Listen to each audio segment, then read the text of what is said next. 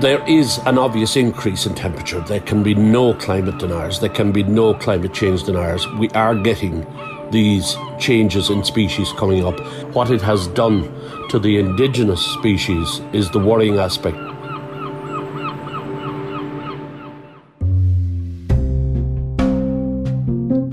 In June, there was a marine heatwave in Irish waters. For days, temperatures increased by up to 5 degrees. Already, fish we normally catch are moving away from our shores, while previously unknown species, typically found in hotter waters, are arriving here. Environmentalist Saoirse McHugh expects that marine heatwaves, which are caused by climate change, will increase in frequency with predictable results. It could result in mass die offs. It also means that there's more severe weather. And like with marine heat waves, the likelihood of these increasing in frequency and severity is that those fish stocks won't be there at all. Hotter seas and the impact of that on the ecosystem, on our coasts, is something we can all understand. So why aren't we more worried? This is in the news from the Irish Times. I'm Bernice Harrison. Today, what warmer seas mean for our coastal communities and our fish stocks. Saoirse, we know from a climate organisation, it's called the US National Oceanic and Atmospheric Administration, that there is a marine heat wave off the coast of Ireland and it's been classified as extreme. What is the prediction? Well, I suppose the thing that it, that it's what extreme means is that it's like the category four, and I believe there's five categories, and on, the only thing above this is uh, too extreme, I think they've labeled. Um, but this basically means that for over five days, the, the global surface, te- the surface temperature, the surface sea temperature around, um, around Ireland and Britain up in the North Atlantic has been in some places up to over five degrees higher than usual. Um, which is quite extreme when you think about the variability that is usually within that that sea surface temperature, which isn't like on land. It's much smaller, maybe 15 degrees at the very, very maximum. Um, so it's quite severe. Now, a five degree anomaly, I mean, does, that doesn't sound too bad, does it? Uh, no, it definitely doesn't. And I am a big wimp when I go in swimming. But for a lot of cold blooded animals that live in the seas, like obviously there are the warm blooded, there's mammals there as well. Um, it is quite severe because like that, there's usually not water do- heats up really slowly and it cools down really slowly, unlike land. In terms of impact, what do warmer seas mean? Straight away, what they mean is like big stress on fish, on marine mammals, on shellfish. Um, and depending on how long this goes on, it could result in mass die offs. It could result in fish moving to cooler areas. It also means that there's more severe weather. And like we've seen over the last month, but there's been frequency of thunderstorms, quite heavy rains. Um, and our sea temperatures are so important in terms of regulating our climate in Ireland. Um, because water heats and cools so quickly, you know, we usually wouldn't be seeing these sort of temperatures till August. Um, and are the seas going to keep heating all the way till August? And what does it look like in August then? Um, so it just means a lot of un, unsettled weather, the possibility of more extreme storms, and like severe impacts on fish and marine life. Now, I was struck by a sentence in your recent op ed for the Irish Times. You say, marine heat waves pose a greater threat to Irish fishing than any Brexit quota row ever was. What do you mean by that? Yeah. Well, it means I suppose that, you know, especially when the quote, when the arguments over quotas were going on, you know, the under, the base understanding under underpinning all these discussions around quotas and stuff is that there will be fish there and that we're talking about, uh, fishing industries that have developed over decades in these, over centuries sometimes in these areas. Um, but the, it, it was, you know, a, an argument over who gets to fish what. But what we're talking about with marine heat waves, and the possibility and the likelihood of these increasing in both frequency and severity is that those fish stocks won't be there at all. Um, like nowhere, nowhere within the kind of historical fishing grounds. And if it drives fish deeper, if it drives fish much, much further away, of course, it means it's more difficult to fish. Um, and fishing itself is, you know, a big threat to fish because we often know we only just think of fish in terms of their value to fishing. Um, but while we already have fish stocks that are being regularly overexploited, I think the term they use is, but overfished, um, obviously they'll be more fragile to marine heat waves. They're also dealing with pollution a lot of the time. Um, this is like back to the core of what sustainability means is like, will this be there in the future? Will these fish be there in the future? Like, is this at all sustainable? Not just is it slightly greener than it was before, but can this happen in the future? Will there be fish?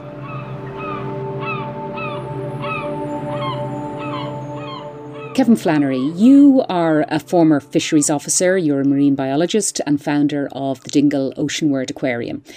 And you're something of a go to person when it comes to identifying exotic species in Irish waters. How did you first get involved in that? Oh, I've been doing that. Well, but basically, prior to me, there was a gentleman in Dingle who owned the pub, and he used to give the fishermen a pint bottle for any weird and wonderful fish going back until the last century that they used to bring in and then send it on to the Natural History Museum. I, as a child, because I was born not alongside him in Dingle, and we used to collect stuff and bring it into him, and he'd send it on up. So when he passed on, I was handed the mantle because fishermen were still bringing in weird and wonderful stuff. They used to get 10 shillings from the Fishery Research Centre for anything weird and wonderful. And so the mantle passed on to me, and I've been doing that ever since. So, have any unusual species been visiting Irish waters since the recent spike in water temperatures? Yeah, uh, I got a call from a number of, of, fishermen. The first one from was from Eiley. She she's a daily swimmer in Ventry, and she noticed these unusual type of jellyfish, these little red blob jellyfish. And I went back to Ventry, and we found them. And my daughter found another load of them in a place called Murreagh in Smerwick Harbour, and they only had been recorded three times prior in Irish waters. These are a type of what I call a red blob jellyfish, absolutely harmless, but there were absolutely hundreds of them there. Then I got a call from uh, John Ball below in Turkhead, below in West Cork, and he had these black uh, bunch of grapes attached to his lobster pots. The man is fishing out of Turkhead down there, and he asked me what were they because every fisherman now has a, a phone, an iPhone, and they send them on to me and I identify them as cuttlefish eggs. And what I had been finding is quite a lot of cuttlefish bones, these bones that you give into the canaries and budgies and stuff like that down through the years. Quite a number of them had been washed ashore and they also had been identified as swimming in the water. So I collected those eggs and we have them.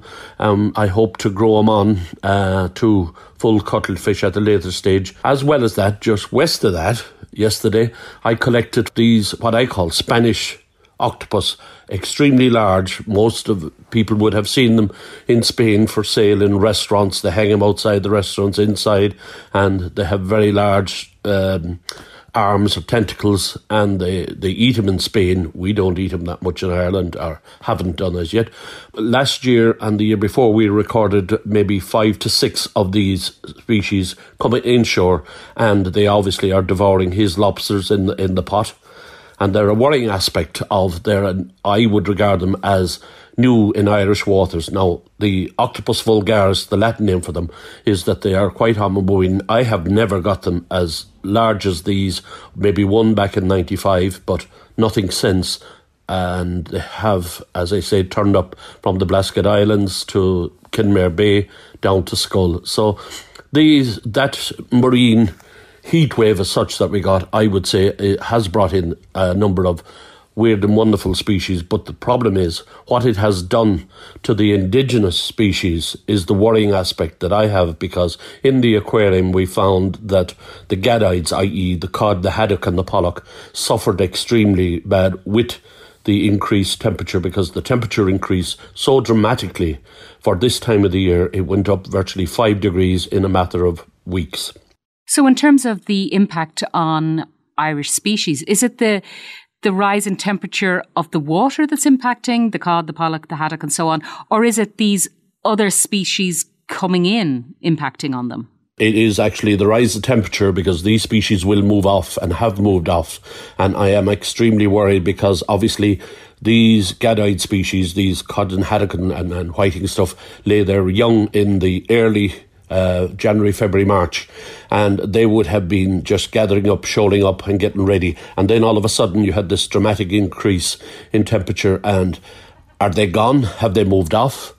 Uh, have we killed them off with this increase in temperature? Because I know that once it goes over 16, 17 degrees, uh, the cod will die in our tanks if we are holding them, as will the pollock and the black pollock and white pollock. So, has it done a lot of damage? This is the problem, and this is what I would love to see the Marine Institute having, uh, how would you say, a climate emergency group for the marine environment, as well as Teagasc having this ready, rather than having an annual report that we would be an emergency aware straight away and we would see the impact and know the impact and maybe carry out some changes. I don't know, but Uh, my own personal feeling is we do need something more rapid, a more rapid response when the likes of this situation occurs. Now, is this a totally new phenomenon? You know, the, the arrival of species more often seen in warmer waters? Well, we most of the species I have been getting uh, with the last forty or fifty years, uh, and that I've been sending up to my colleague Declan Quigley and up at the Natural History Museum, have been what we call Lusitanian species, species coming from warmer waters. We very, very rarely get cold water species coming further down. Virtually 80 to 90% of the species we'll be getting are Lusitanian species coming up from Portugal, Spain, Africa, that sort of way.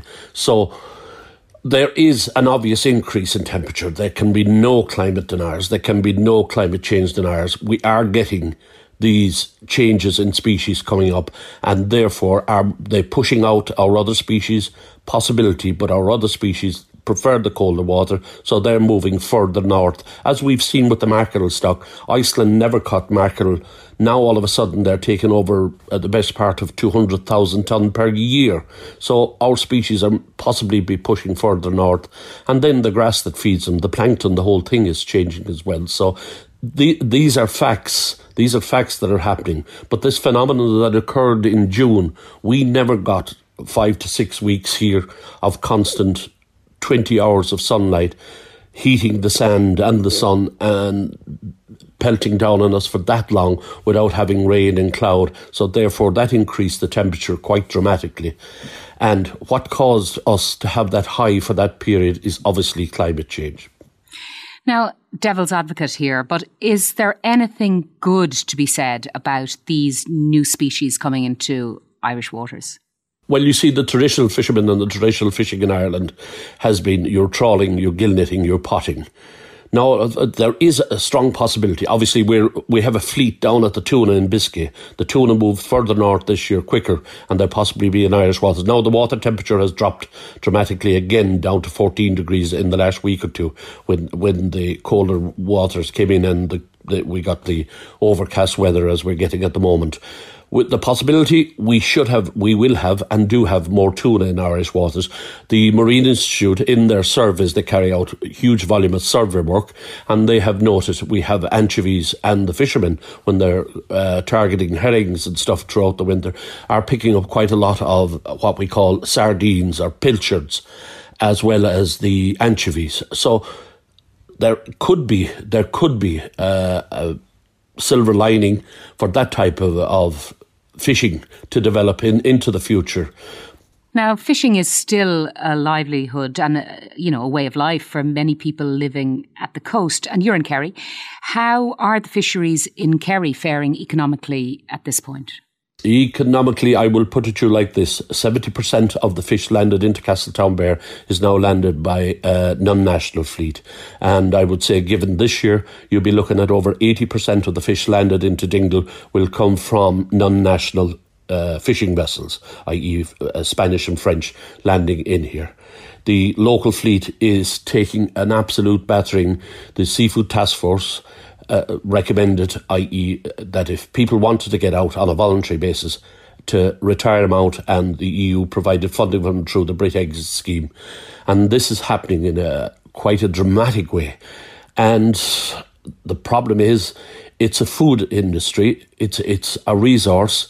We've seen during COVID, we depend on our indigenous food industry, and God forbid if anything ever happens again, we will have to revert to that. But as an industry as such, it's in deep, deep disarray. Oh, well. Saoirse McHugh, she's an activist and environmentalist, and she said in a piece in the Irish Times that we may need to fish less in order to let species recover and cope with the environmental shocks such as this heat wave. Would you like to see that happen? We are fishing less. There's quite a dramatic, as I said, downturn, and the fishing effort is has taken a major downturn, and with the number of uh, fishermen exiting and the number of vessels is decreasing rapidly. Ireland had a fleet of over two and two thousand two hundred. We're now dropped down to, I'd say, one thousand nine hundred, and of that, we only had seven hundred trawlers. That now is dropping down to less than four hundred. You'll have seventy full-time trawlers working in Ireland. So, Saoirse McHugh's dream has come true. The the fishing effort by Irish fishermen has dropped. But our problem is we're still the factory vessels, the very large factory vessels that do not come ashore. It's virtually impossible for the Naval Service or the Sea Fishery Inspection Authority to check them out at sea because everything is frozen, everything is stored in cold storage. Don't know. Every other country, these factory vessels go into these 30 factory vessels that we have in Europe that are virtually owned by a Dutch conglomerate they are required to have observers on board when they fish in the likes of Canada, US, down in Chile, and everywhere else. We do not require them to have any observers to see what they're doing, what they're discarding, how they're operating. Some of these factory vessels have never been in the country in which they're registered. But what I'm saying is every one of these vessels that frees over a 100 ton of fish should require to have two independent observers on board at least so that we know what they're doing and what they're discarding and what they're catching. So that's one direct action you'd like to see. And look, it's very clear that we can't go on as before in the face of this kind of extreme change to the environment, the, the heating of the seas that we, we've seen specifically in June. Is there one other action you'd like to see happening now, immediately? I would like to see fishermen rewarded for doing conservation work. Uh, basically, if what my problem is when I was at Sea Fisheries and I put it to management, why not reward fishermen if they increase their mesh size to le- release younger fish? And I was told we cannot reward conservation. We have to enforce conservation. Now, with the EU, the new piece of legislation that possibly will go through Parliament on the 11th of July, for both for farming and fishing, the, the, the NGOs and this sort of thing coming down the line because we in Ireland enforce European legislation extremely good as such. So, what is needed is the brilliant scientific people that work for the Marine Institute, that work for Teagasc. We need them to come out on the ground and say, look, we're not going to flood the land that you have calluses on your hand from, from broken backs, from picking stones, from draining it. We're not going to take over all the sea that you worked with a candle and a compass to develop trawling ground out there. And by working in the ground and by using the best of scientists, the NGOs are well meaning, they have to justify themselves. Would be politicians have to justify themselves, and especially coming up to new elections. But what we've got to do on the ground is work with the farming community and say, look, environmentally, we have to get down to the basis of the fishermen and the farmers and talk to them and use the scientific community, the brilliant minds that are in the Marine Institute and Teagasc, and talk with these and say, okay, we've never seen you trawling in this area. We've never seen this Callows area being deep ploughed. These are areas that can be used and the environment will be of brilliant bettering if we can bring the farmers and the fishermen with us rather than bringing in a piece of legislation from the top down or NGOs drawing lines and maps and saying, you're out of here, the fishing industry is finished, the farming industry has to be closed down. That is not going to work. Coming up, Saoirse McHugh on the causes of the marine heatwave.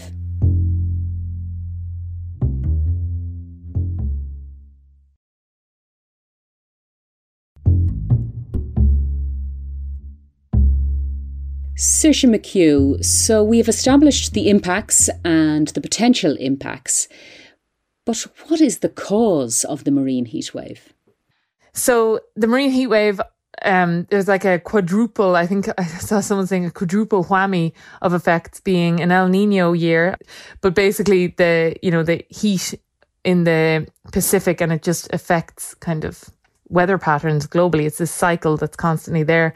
There's you know it's been um, said that a decrease in Sahara sand, which usually kind of reflects heat away from the North Atlantic, a decrease in sulfur emissions from shipping. Um, but all of that is on top of the fact that the earth is heating up from climate change, from oil and gas emissions primarily. Um, and I think I said in that op ed as well, like oftentimes we can point at one or two things, but talking about these sort of anomalies, heat waves, droughts, things like that, without mentioning climate change is like talking about um, an athlete who wins gold, but we don't mention that they're on steroids. Like you, you cannot, there's no way to say this is exactly because of climate change, but it is known that all these things are exacerbated and their frequency is increased by climate change.